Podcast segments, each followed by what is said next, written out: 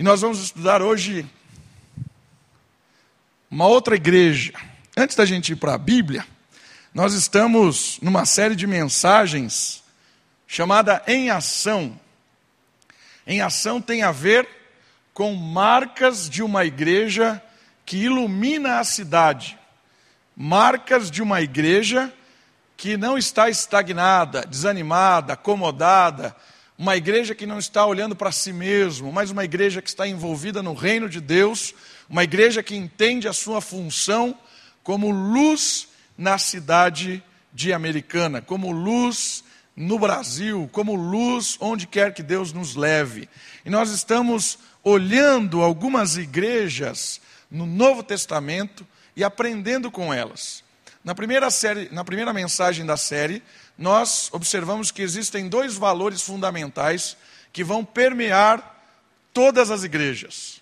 Dois valores fundamentais que caracterizam as igrejas que estão envolvidas no reino de Deus, que é o amor sacrificial e a graça abundante. O amor sacrificial de pessoas envolvidas, pessoas que estão dispostas a doar-se em prol de algo muito maior do que elas mesmas. Pessoas que amam acima de tudo. E por que amam acima de tudo? Porque foram amadas por um Deus maravilhoso. É a graça abundante que rega o amor sacrificial. É a graça de Deus que nos amou primeiro e por isso nos impulsiona a amar. Esses dois valores estão permeando as igrejas. Semana passada nós observamos a igreja de Antioquia algumas características da igreja que iluminava a cidade de Antioquia. E hoje nós vamos observar um pouco a igreja em Roma. A igreja estabelecida na cidade de Roma, na capital do império, na cidade mais importante da época. Nós vamos observar o que essa carta de Paulo tem para nos contar sobre uma igreja que ilumina a cidade. E eu gostaria de destacar o versículo de Romanos 1,16, que está ali projetado, na verdade é uma paráfrase do versículo. Diz assim: Não me envergonho do Evangelho, pois é o poder de Deus para a salvação. Essa é a paráfrase do versículo 1,16 de Romanos. E essa é a centralidade da carta. A carta conta uma história de Deus para o ser humano. E essa história é tão grandiosa, ela é tão, ela é, é tão magnífica, que ela causa um impacto ao ponto de Paulo estar tá dizendo assim: eu não tenho vergonha de compartilhar disso. Eu não tenho medo, não tenho nenhum receio de compartilhar disso, porque eu sei que essa mensagem, essa mensagem que o Senhor Jesus revela é o poder de Deus para a salvação. Essa frase, como se fosse um resumo de toda a carta aos Romanos. E algumas características, primeiro, da região que nós vamos falar, algumas características de Roma e da cidade que nós vamos avaliar hoje à noite. A igreja em Roma era conhecida. Por exemplo, Atos 28:15 tem uma citação da igreja em Roma. Ela era uma igreja conhecida entre os apóstolos, conhecida entre os crentes. Mas, olha só que interessante, a origem dela é incerta. Nós não sabemos, por relatos bíblicos, como a igreja de Roma começou. Existem várias teorias, mas provavelmente não foi nenhum dos apóstolos que deu início à igreja em Roma, não foi nenhum dos, dos discípulos próximos. A igreja em Roma, ela começou provavelmente depois quando os judeus se espalharam, depois da perseguição que começou com a morte de Estevão, descrita em Atos, quando mataram Estevão, perseguição religiosa, e muitos fugiram de Jerusalém, provavelmente alguns judeus chegaram em Roma e começaram, judeus crentes que haviam se convertido, em, se convertido ao Senhor Jesus, começaram a evangelizar a cidade e estabeleceram uma comunidade cristã ali. Provavelmente foi isso, mas a gente não sabe muito bem como essa igreja foi formada.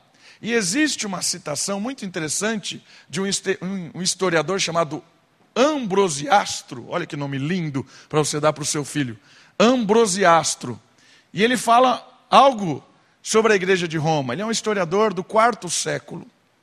Ele diz o seguinte: é fato estabelecido de que havia judeus que habitavam na cidade de Roma, no tempo dos apóstolos, que haviam crido em Cristo e passaram para os romanos a tradição de que deveriam professar a Cristo, mas também guardar a lei. Olha só o que um historiador fala. Ele fala assim que chegou, chegaram judeus na região de Roma, e esses judeus foram quem começaram a falar do evangelho, começaram a falar de Cristo.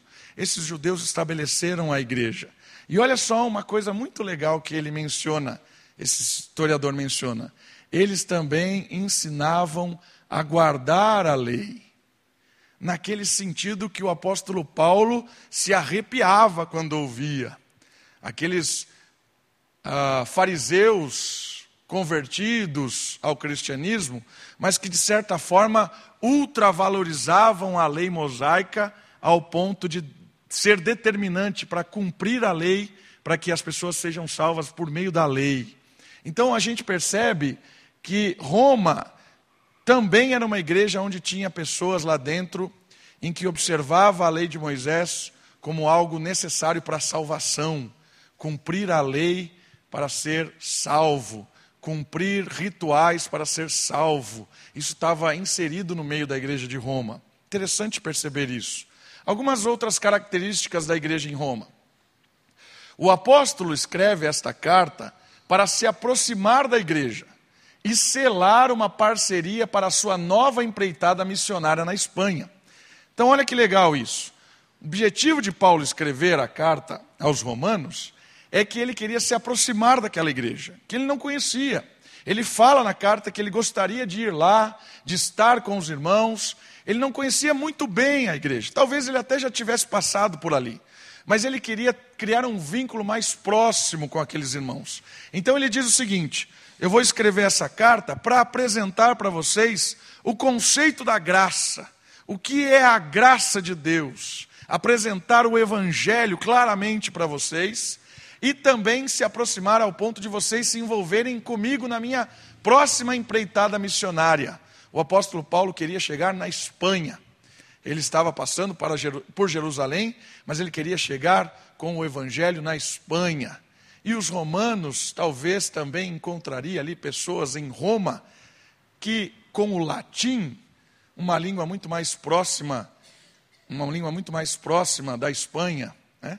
falando latim, talvez facilitaria a linguagem do apóstolo Paulo, uma parceria linguística e uma parceria também é, financeira dessa empreitada do apóstolo. Então, o objetivo da carta é apresentar aquilo que Paulo está defendendo como apóstolo, o Evangelho, apresentar o que é o Evangelho da graça e também se aproximar como um parceiro daquela comunidade, um parceiro missionário, um parceiro na sua obra. Esse é o intuito de Paulo escrevendo essa carta.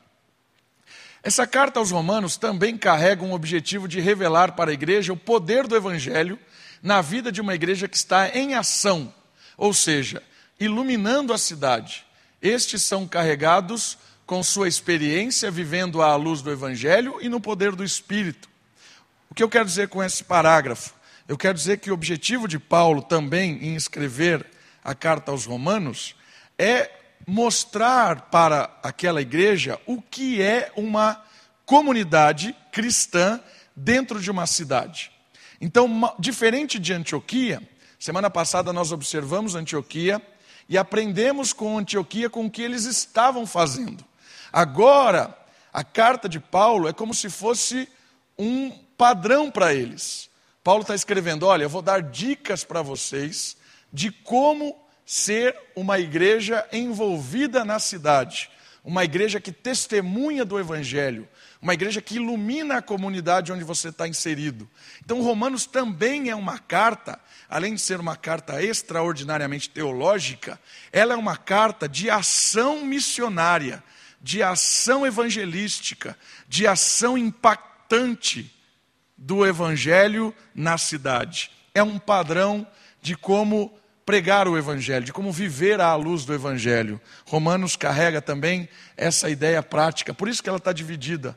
A primeira parte de Romanos é, um, é conceitual, a segunda parte de Romanos é prática. Paulo apresenta e depois fala assim: vá.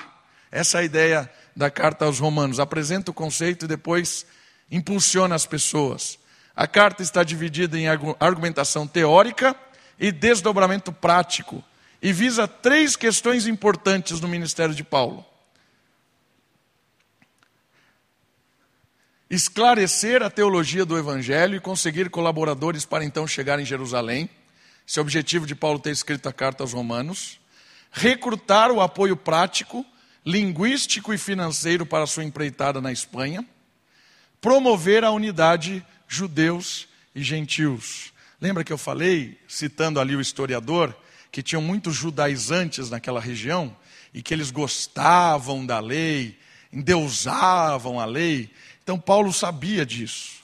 Paulo sabia que existiam judaizantes espalhados pela igreja e que estavam provocando várias divisões. Então, um dos outros objetivos, um dos vários objetivos de Paulo com essa carta, é também trazer uma unidade para aquela igreja, para que eles convivam como judeus e gentios entendendo que todos estão debaixo do pecado e todos carecem da glória de Deus. Todos, tanto gentios como judeus, estão separados do amor de Deus e precisam da mensagem, precisam do toque do Espírito, precisam da obra de Cristo para se aproximarem de Deus novamente.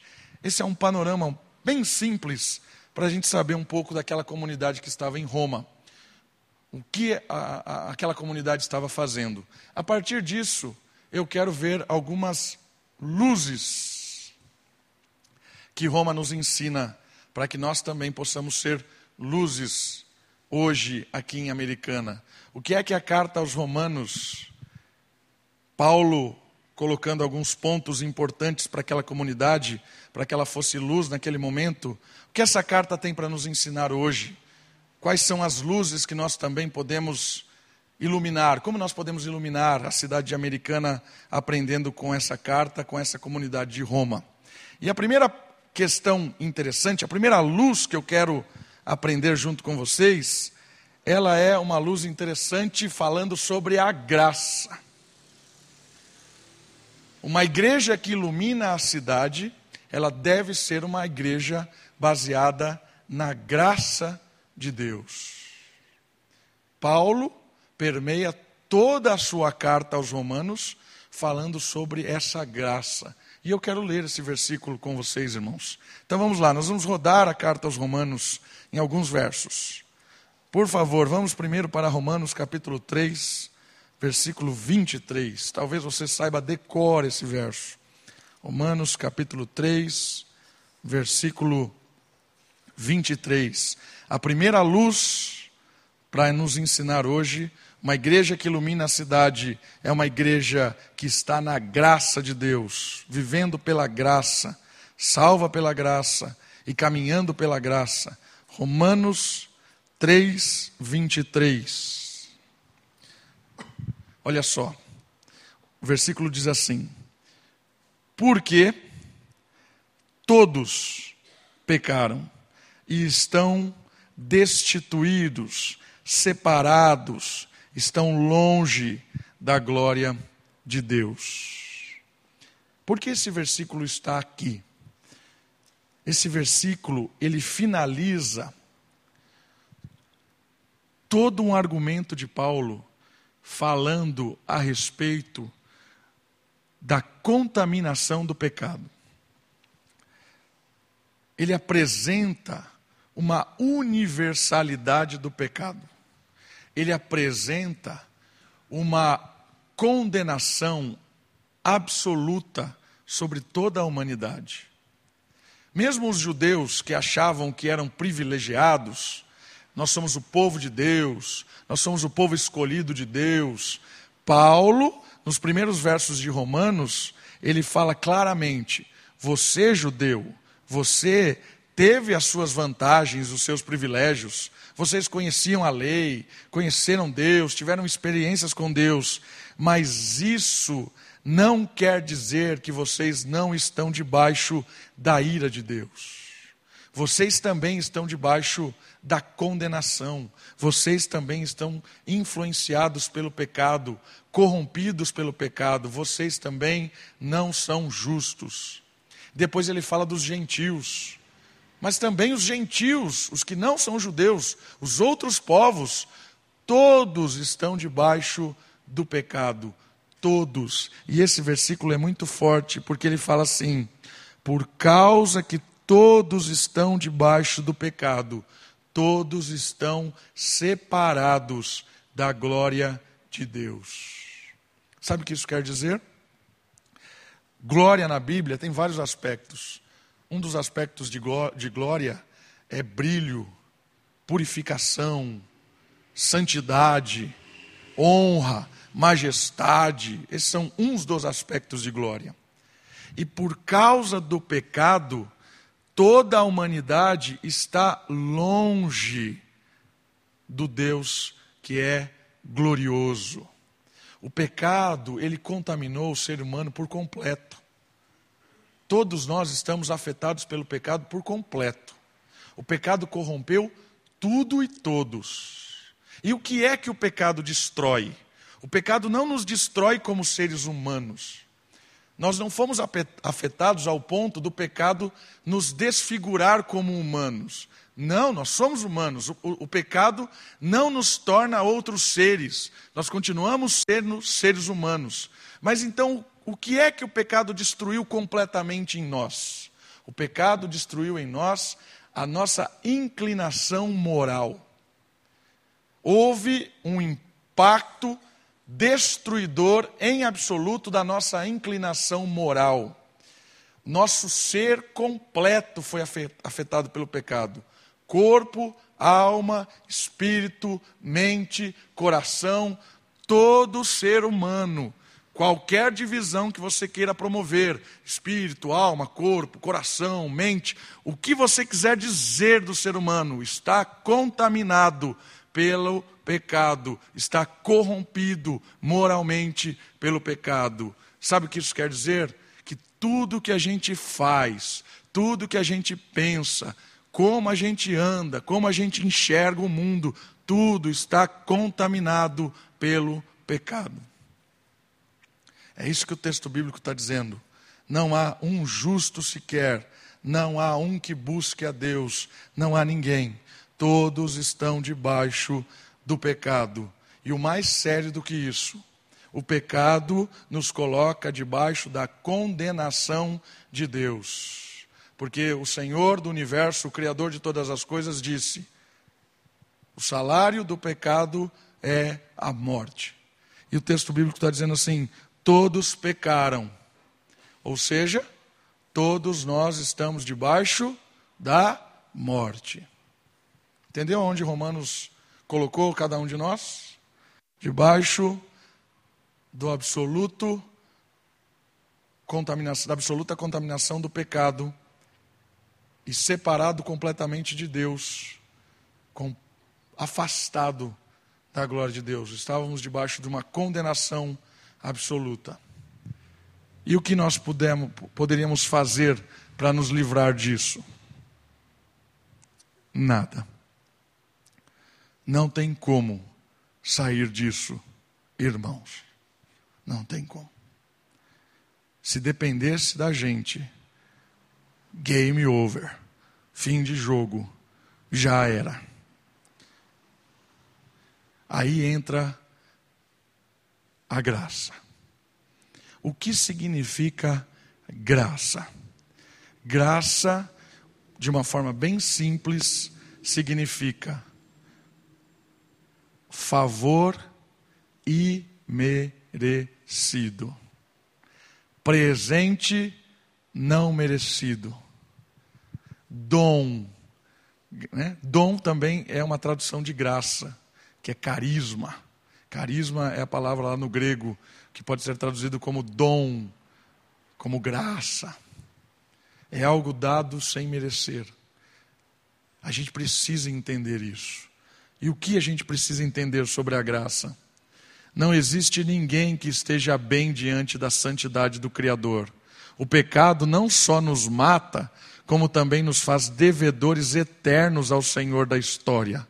Ao revelar isso, Paulo nos apresenta o evangelho da graça, que nos livra da pena, do poder e da presença do pecado sem merecermos. Deus resolve o nosso problema sem merecermos. E como é que ele resolve o nosso problema sem merecermos? Com um alto custo, matando o seu filho. Porque Deus disse: o salário do pecado é a morte. Não tem saída. Quem peca tem que morrer. Se Deus não matar o pecador, Deus não é Deus. Entendeu isso? Se Deus não matar o pecador, ele não é Deus. Por quê? Porque Deus é justo. E se Deus é justo, existe uma lei, quebrou-se a lei, e ele é justo, ele precisa aplicar a lei. Se ele chegar assim e falar assim, ah, vou salvar todo mundo porque eu sou bonzinho, ele não é Deus. Ele se torna injusto. Então ele precisa aplicar a pena de morte sobre quem pecou. Você acharia muito legal pegar esses políticos condenados da Lava Jato diante do juiz, um calhamaço assim de prova contra eles. O juiz acorda aquele dia e fala assim: Hoje estou gracioso, vou perdoar a sua sentença. Você está livre, está aqui jogando fora a sua todas as provas contra você, você está perdoado. Você ficaria feliz com um negócio desse? Isso é justo? Já pensou uma reportagem assim? Você ia falar, nossa, que legal, é a graça, que juiz maravilhoso. O que você ia falar? Corrupto, bandido. Que juiz.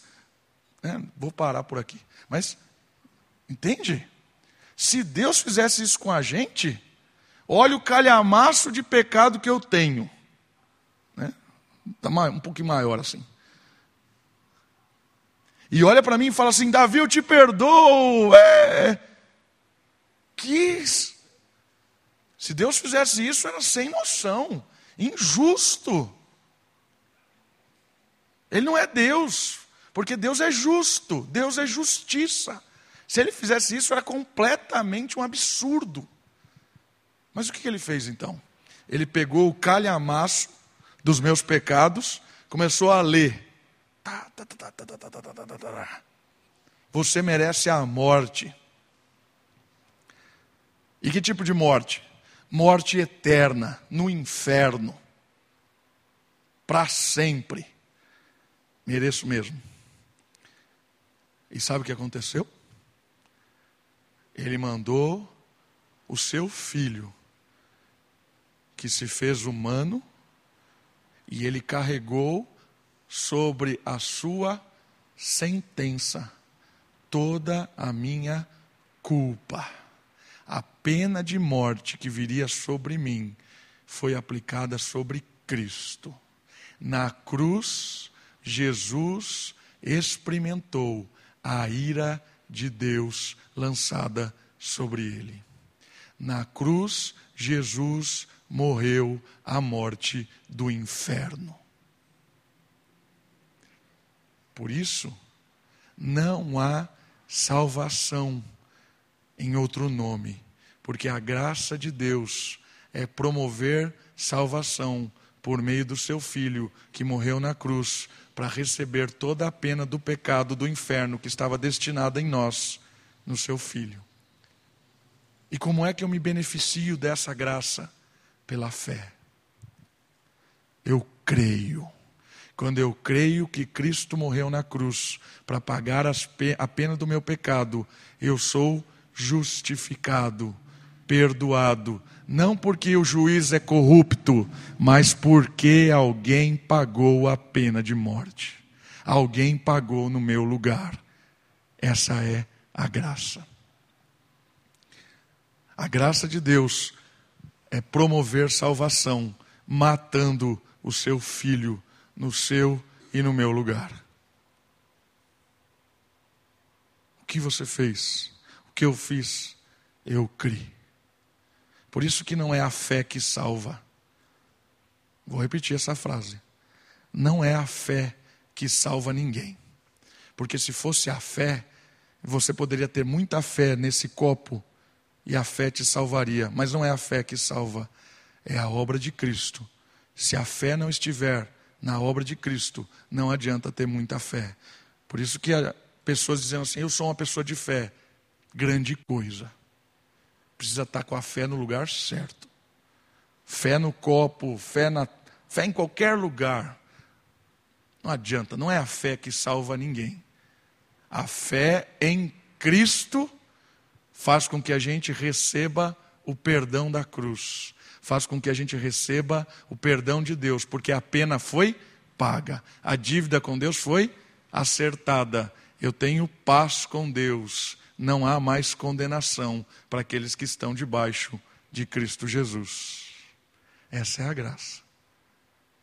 Compreendeu o que é graça? Eu não merecia, você não merecia, tínhamos um calhamaço de pecados, todo o nosso calhamaço foi aplicado na cruz de Cristo. E a partir de agora, quando eu creio em Cristo, o Espírito de Deus habita em mim. E a graça não para. Por quê? Porque eu continuo vivendo pela graça. Eu continuo desfrutando desta graça. Aí veio uma bronca do apóstolo Paulo na carta aos Gálatas. Gálatas capítulo 3 diz assim: Ó Gálatas insensatos, por que vocês que começaram pela graça agora querem viver pela carne? O que, que ele está dizendo? Que tem muita gente que entendeu o Evangelho, se converteu, creu, mas depois quer viver uma vida de santidade pela sua própria força. Eu consigo, eu vou deixar de fazer isso, eu vou, eu vou me envolver, porque não adianta, é a graça. A nossa parte numa vida de santidade, de transformação, cada dia mais parecido com Jesus, é quebrantamento. Cada dia mais eu me entrego a Cristo, Cada dia mais eu tenho uma intimidade com Ele, eu me aproximo dele, e é o Espírito, é a graça de Deus que me faz cada dia mais parecido com Jesus. Os meus vícios vão ficando para trás, as minhas inseguranças, a meu, meu antigo estilo de vida, isso tudo é transformado não pela nossa força, mas pela força do Espírito e pelo nosso quebrantamento eu, me, eu desisto de me salvar. Aí o Espírito começa a me salvar. Salvar do quê? De todas as coisas que me escravizam ainda hoje. Porque o pecado ainda continua sendo escravizador, mesmo para aqueles que já creram, que já são salvos por Cristo. Quando o pecado entra na nossa vida, ele nos escraviza. A graça de Deus nos liberta da escravidão todos os dias. Todos os dias, pela graça, somos salvos do poder do pecado. E um dia seremos salvos completamente da presença do pecado. Quando Cristo voltar, o pecado será extinto e aí seremos completamente livres. Tudo pela graça. Se a gente não entender isso, se a gente não entender isso, a gente não vai ser luz na cidade. Sabe por quê? Porque a gente vai achar que a gente é bom demais. A gente vai achar que os vereadores são corruptos, que o prefeito é ladrão, que o meu vizinho é um ímpio que merece ir para o inferno, que aqueles ali que estão presos no CDP, todos eles seriam um favor que caísse uma bomba lá explodisse tudo, que essas pessoas que estão na rua deviam sumir todas porque nós somos bons demais, nós somos crentes, nós somos cidadão, cidadão de bem, mas esse mundo é uma porcaria. Se eu não entender a graça, o meu discurso é esse, ainda que sutil, mas é esse. Sabe o que me separa de qualquer pessoa mais suja que você pode imaginar aí nesse mundo? Sabe o que me separa? Cristo. É Cristo. Eu não tenho nada diferente de ninguém. É Cristo. Se é Cristo, por que Cristo não pode também separá-la desse mundo? Por que Cristo não pode resgatá-la deste mundo? Não existe pessoas ou situações que Cristo não transforme. Se você não acreditar nisso, você não vai conseguir testemunhar do Evangelho para a pessoa que está do seu lado no banco do ônibus quando você vai para a empresa. Porque você vai achar que ela não é digna do Evangelho. Você não vai conseguir testemunhar do Evangelho para a pessoa que trabalha com você, porque você vai achar que ela é chata demais e que ela realmente merece o inferno, que o seu patrão merece o inferno, que o seu vizinho merece o inferno, porque, ou seja, nós somos bons demais. Mas a teologia da graça diz para nós: não, não, não, não. Todos nós somos pecadores, todos nós merecíamos o inferno, todos nós estávamos distantes da glória de Deus. Foi a graça que nos trouxe para cá e é a graça que pode salvar qualquer pessoa. É a graça que pode salvar qualquer pessoa. A gente se sente muito desconfortável quando pessoas diferentes de nós sentam do nosso lado. Às vezes a diferença não é tão grande, às vezes é a diferença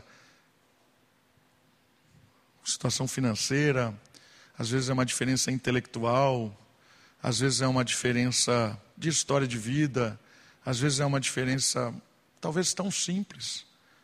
Se eu não entender que é a graça que nos sustenta, que é a graça que nos conduz, que é a graça que mantém a igreja, a gente vai se fechar e as pessoas vão continuar morrendo lá fora e nós vamos começar a nos matar aqui dentro. Porque a igreja que se fecha em si mesmo morre. Uma igreja que ilumina a cidade entende quem ela é, o que é a graça e qual é a sua função. É nós que temos que levar a graça de Deus para esse mundo. Nós somos um instrumento do Espírito para testemunhar, falando e agindo, compartilhando e abraçando, exercendo o dom da misericórdia, graça abundante, amor sacrificial. Uma igreja que ilumina é uma igreja baseada na graça. Uma outra luz de Romanos, uma outra luz da igreja de Roma. A igreja de Roma é uma igreja que adora. Texto de Romanos 15, de 7 a 3, 13, na verdade. Romanos 15, de 7 a 13.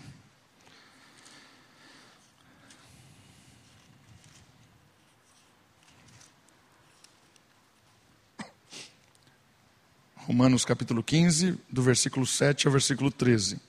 Portanto, acolhei-vos uns aos outros, como também Cristo nos acolheu para a glória de Deus. Olha que interessante. Acolhei-vos uns aos outros, como também Cristo nos acolheu para a glória de Deus. Afirmo, pois, que Cristo se tornou servo da circuncisão por causa da fidelidade de Deus, para confirmar as promessas feitas aos patriarcas, e para que os gentios glorifiquem a Deus pela sua misericórdia, como está escrito: Portanto, eu te louvarei entre os gentios, e cantarei hinos ao teu nome.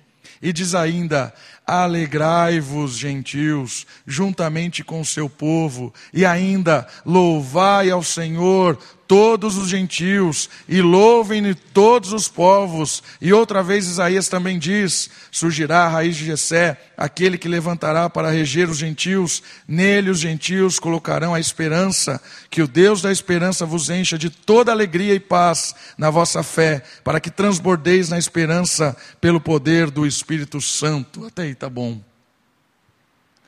Percebeu onde entra a adoração? O que é que Cristo fez? Por que Cristo fez isso?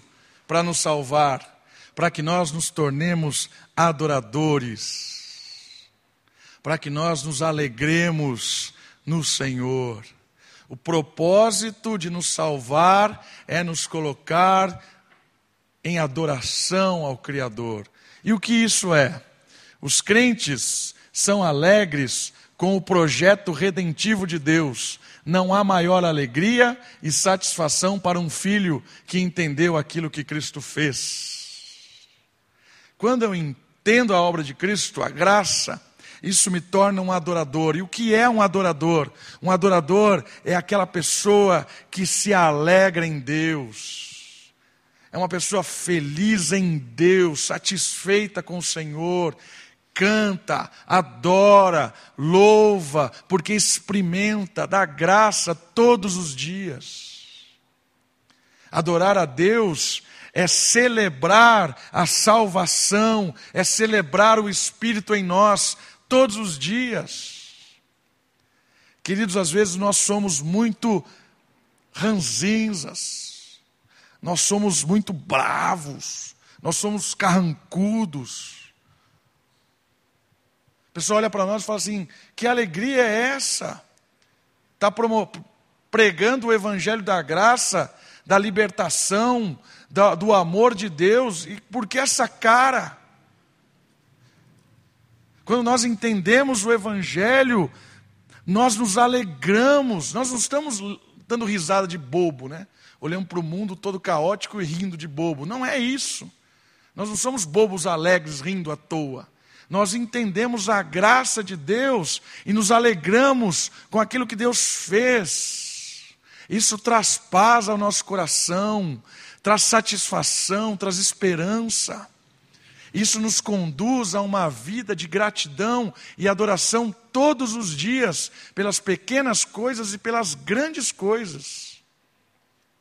Paulo incentiva a igreja de Roma a perceber a grandiosidade da obra de Cristo para salvar os gentios, para que eles também, assim como os judeus, possam desfrutar da alegria que está em pertencer ao povo de Deus e adorá-lo.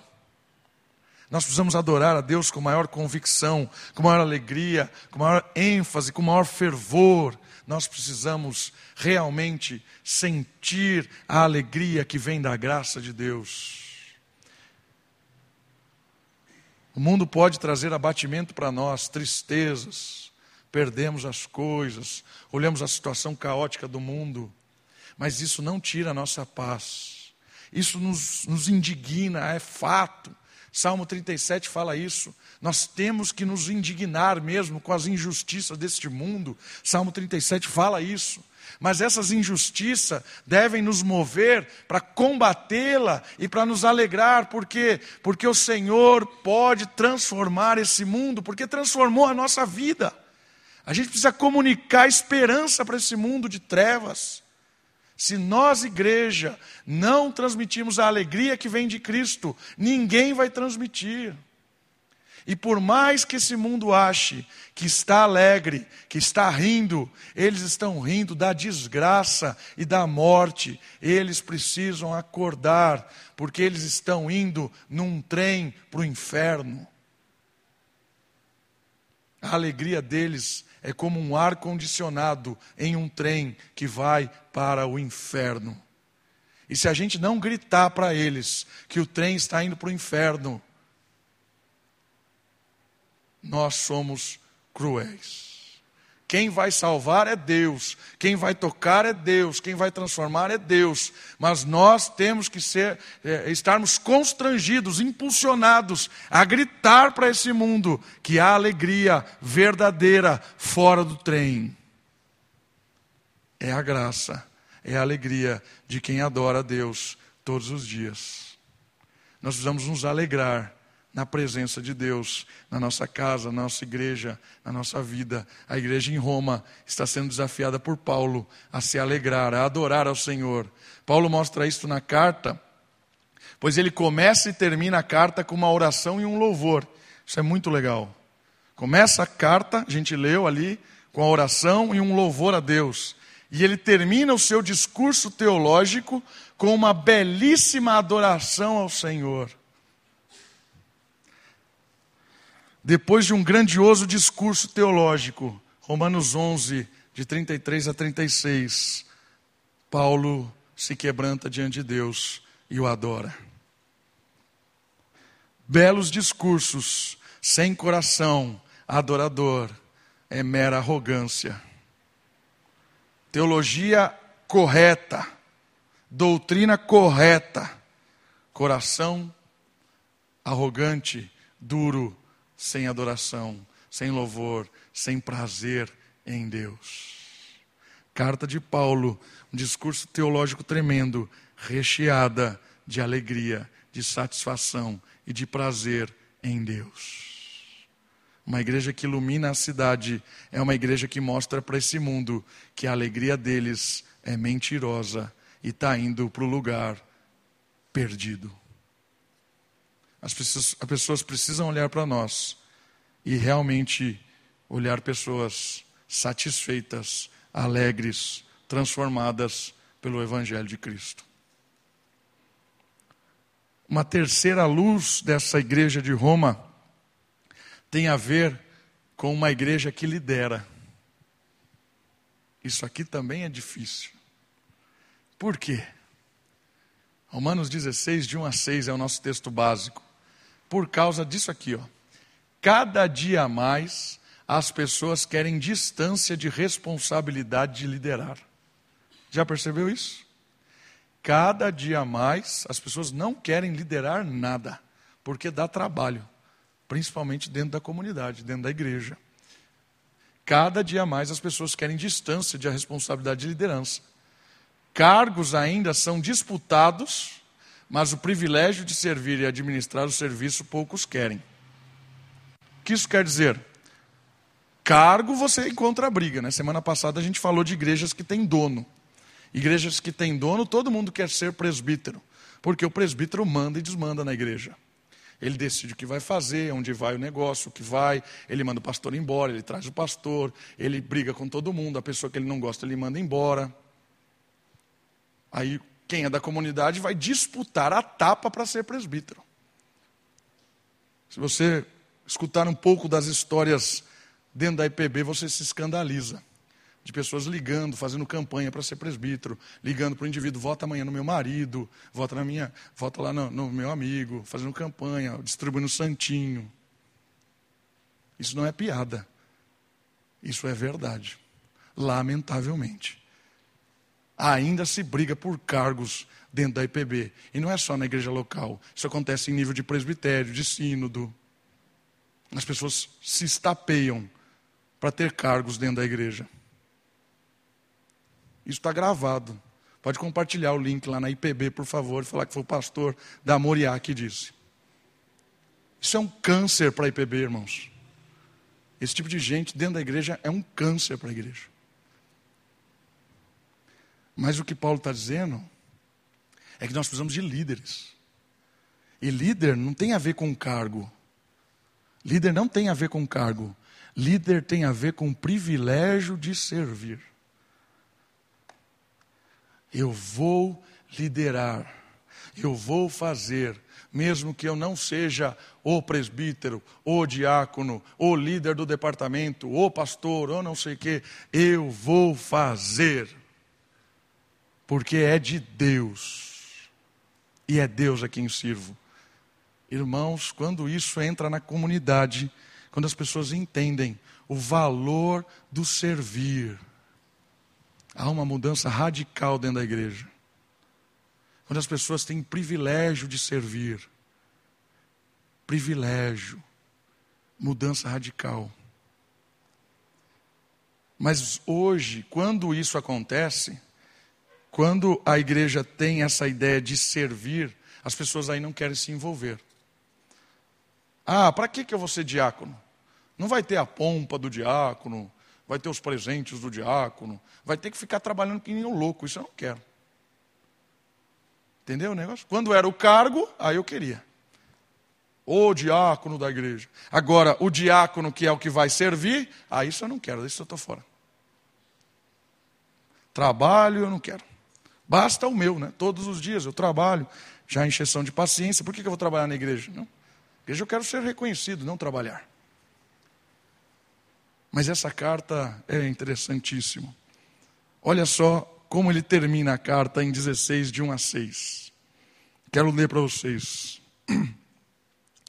recomendando-vos recomendando nossa irmã Febe, serva da igreja em Secreia, para que a recebais no Senhor de modo digno dos santos e ajudeis em qualquer coisa que necessitar, pois ela tem sido o amparo de muitos, inclusive de mim. Começa com uma mulher já. Cumprimentai Priscila e Áquila, meus colaboradores em Cristo Jesus, os quais arriscaram a própria vida por mim. Não só eu lhes agradeço isso, mas também todas as igrejas dos gentios. Cumprimentai também a igreja que está na casa deles. Cumprimentai Epneto, meu amado, o primeiro fruto da Ásia para Cristo. Cumprimentai Maria, que trabalhou muito por vós.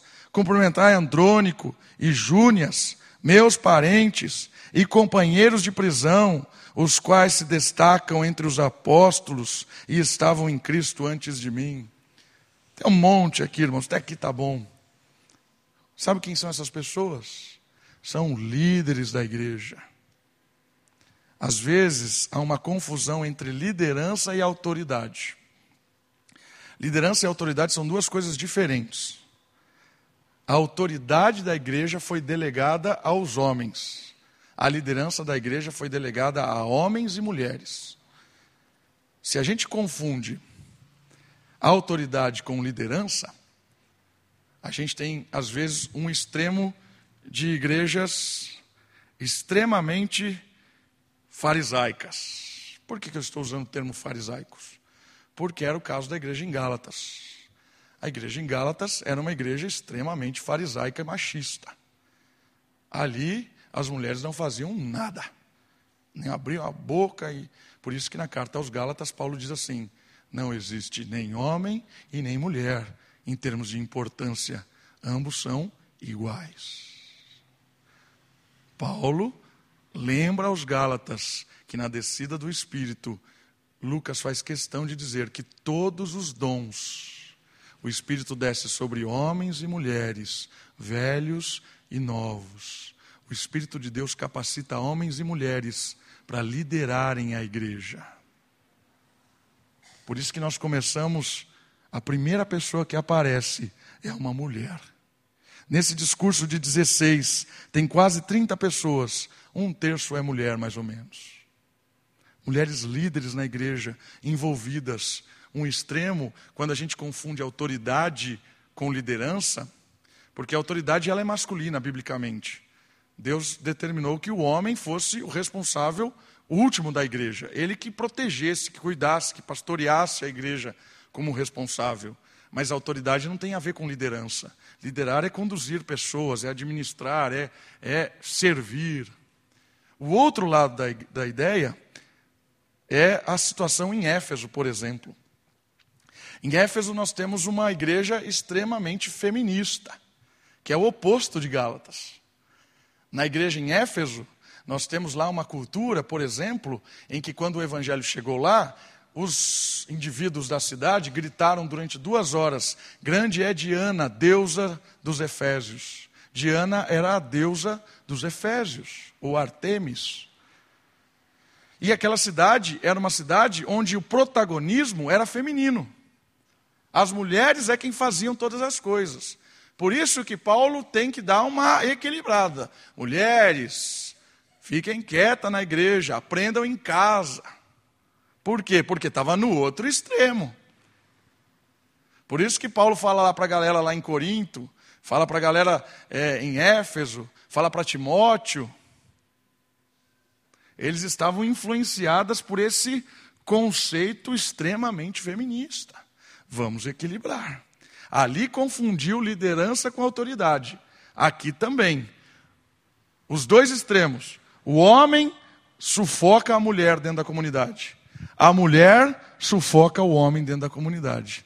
Aqui temos bananas, aqui temos machistas, extremo opostos. Usamos o equilíbrio. Os homens que assumem a sua responsabilidade como autoridade, que protege a igreja, que zela pela igreja, que pastoreia a igreja, e as mulheres junto, liderando, conduzindo, envolvendo com as atividades da igreja. Nós precisamos de pessoas que servem, que lideram, que não fogem. Homens e mulheres fazem parte da história da igreja. Não tem como caminhar em uma comunidade sem um envolvimento total. Nós precisamos de homens e mulheres em todas as áreas. Todas as áreas, homens e mulheres são importantes. Uma igreja que ilumina a cidade é uma igreja onde as pessoas estão interessadas em servir e é uma igreja onde as pessoas não fogem da responsabilidade de liderar. Vamos embora, vamos atrás, vamos fazer, vamos lá. Uma igreja que quer servir. E por último, terminando, a última luz da carta aos Romanos. Uma igreja que serve como luz é uma igreja missionária. Olha só o texto 15, 19 a 21. Um pouquinho para trás, três versículos. Pelo poder de sinais e prodígios, no poder do Espírito Santo, de modo que desde Jerusalém e arredores até Ilírico, tenho proclamado plenamente o Evangelho de Cristo. Desse modo, esforcei-me por anunciar o Evangelho não onde Cristo já havia sido proclamado, olha que legal, para não edificar sobre o fundamento alheio. Pelo contrário, como está escrito, aqueles a quem não foi anunciado o verão, e os que não ouviram entenderão. É por isso que muitas vezes tenho sido impedido de chegar até vós, porque Paulo tem uma missão: levar o Evangelho onde o Evangelho ainda não chegou. A igreja que ilumina a cidade, ela não pode perder o coração fervoroso por investir em missões. Em missões em termos de levar o evangelho aonde o evangelho ainda não chegou, ou aonde o evangelho está sendo proclamado e as pessoas estão precisando de ajuda. Paulo é, anunciando várias vezes em meio cartas, dizendo assim: pessoal de Jerusalém está precisando de ajuda. E Corinto foi lá, levantou uma oferta. O texto de Corinto é fantástico, Corinto, 2 Coríntios capítulo 8. Pessoal contribui, vamos mandar para Jerusalém, vamos abençoar os irmãos lá, porque o evangelho está sendo anunciado lá. Essa ideia, ela transforma um monte de coisa. Se a gente perde essa noção de reino, a gente perde um monte de privilégio. Uma comunidade local nunca pode perder a noção de reino. Por quê? Pois se assim não for, acabará alienando-se em sua pequenez e arrogância. Uma igreja que não entende o reino, ela acha que aqui é o local onde o evangelho é pregado. Aqui é o local onde há a verdade. Aqui é o local onde as pessoas estão certas. Fora daqui não existe verdade. Eu venho de uma igreja em Atibaia extremamente alienada. Muito alienada. É uma igreja boa, irmãos. Né? Os irmãos de Atibaia, quando ouvem as minhas mensagens, acho que eles querem me matar. Né? Mas a igreja de Atibaia era extremamente alienada. Eu cresci assim. Eu achava que só tinha pessoas crentes, realmente crentes, na minha igreja em Atibaia. Que os presbiterianos eram mais ou menos, que os batistas eram mais ou menos, os verdadeiros crentes eram os congregacionais de Atibaia. Lá o negócio era bom demais. Os outros eram mais ou menos. Eu achava que ali era a verdade. Por quê? Por causa de, um, de uma cabeça extremamente local. Eu perdi a dimensão do reino. Sabe o que me ajudou a expandir o reino? Foi o ministério de acampamento. Ministério de acampamento, você chega no lugar e você vê pessoas extremamente sérias, comprometidas com Deus, em igrejas que você nem imaginava. Quando eu cheguei lá, no acampamento, primeira vez, comecei a conhecer os presbiterianos, os batistas, os assembleanos. Cara, esse pessoal é crente. Esse pessoal é mais crente do que eu. Olha o que eles estão fazendo. Não é possível. E aí meus olhos começou a perceber que o reino é muito maior do que a nossa igreja. O reino é muito maior do que a nossa localidade. O reino é muito maior. Por isso a gente não pode perder essa noção do reino. A gente precisa olhar pessoas que estão precisando de ajuda. Vamos tentar ajudar Jequitinhonha? Vamos tentar ajudar. Que igreja está lá? Eu não sei, não quero saber. Eu sei que tem um maluco lá chamado Lucas e ele está pregando o evangelho. Vamos lá. Vai ter a placa da IPB? Eu não quero saber que placa vai ter na frente. Ele pode colocar lá a igreja do barro de Jequitinhonha. Pode ser o que ele quiser. Do barro, do cuspe do barro, sei lá, bote o nome que ele quiser na igreja.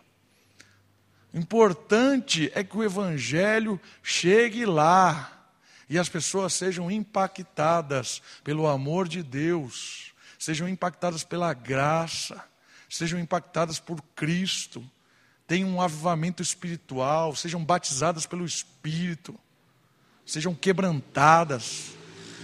É isso que vale. É isso que vale. Depois, tivermos a oportunidade, vamos mandar pessoas para ensiná-los teologia. Querem aprender mais sobre teologia? Vamos lá. Vamos lá. Entende? É o progresso. Progresso da igreja, do reino. Se a gente perde essa noção de reino, a gente fica vivendo o nosso mundinho.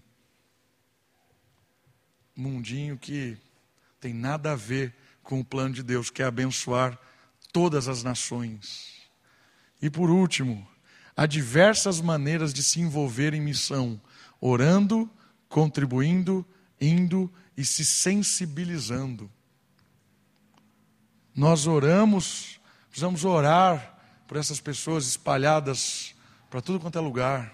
Nós vamos contribuir como igreja, precisamos investir nessas obras missionárias, precisamos investir nesses irmãos. Nós precisamos nos sensibilizar com esses ministérios, estar de olho aí pelo mundo. Nós precisamos estar mandando pessoas uma coisa que me entristece muito, só no estado de São Paulo existem muitas cidades que nenhum, não tem nenhum tipo de igreja. Em São Paulo, tem cidades que não tem igreja. Mas tem cidade em que tem 200 mil igrejas. Eu não entendo quando uma grande igreja vem para a americana, por exemplo. Você pergunta, por que, que você está fundando essa igreja em Americana? Ah, porque não tem a minha igreja. E daí que não tem a sua igreja aqui Americana? Tem 200 mil igrejas aqui. Ah, mas não tem a igreja. Entende isso? É uma mentalidade completamente diferente do que Paulo está falando assim. A minha ideia é chegar onde não tem igreja. Por isso que me indigna muitas vezes essa mentalidade extremamente econômica de botar a igreja no, meio de um lugar onde já tem 200 mil igrejas. Tá bom, a americana precisa de igreja? Precisa. Tem vários lugares que não tem igreja. Lá para cima. Por que, que não vai lá para cima? A gente precisa ter esses olhos, irmãos. Nós precisamos sonhar em botar igrejas onde não tem igreja. Talvez Deus coloque no seu coração o desejo de olhar o mapa e achar uma cidade perto de nós que não tem igreja e nós vamos para lá. Nós vamos mandar você, a sua família lá. Ore por isso. Mandar você lá naquela cidade. Vamos financiar você lá. Vamos começar uma igreja presbiteriana, onde não tem igreja nenhuma lá. Isso é reino. Isso é missão. E se Deus me mandar ir para um lugar nada a ver, eu vou, irmãos. Deus me mandou ficar aqui por enquanto. Mas se Deus um dia chegar para mim e falar assim, vai para o nada, no meio do nada, eu vou para o meio do nada. Por enquanto estou aqui. Quero morrer aqui. Mas eu não sei o que Deus tem. Eu acho que você deve falar isso para você também. Hoje eu estou aqui na Moriá. E se Deus me incomodar para ir no meio do nada? Deus pode mandar sua família para o meio do nada. Mas eu quero dizer uma coisa para você: conte com a Moriá.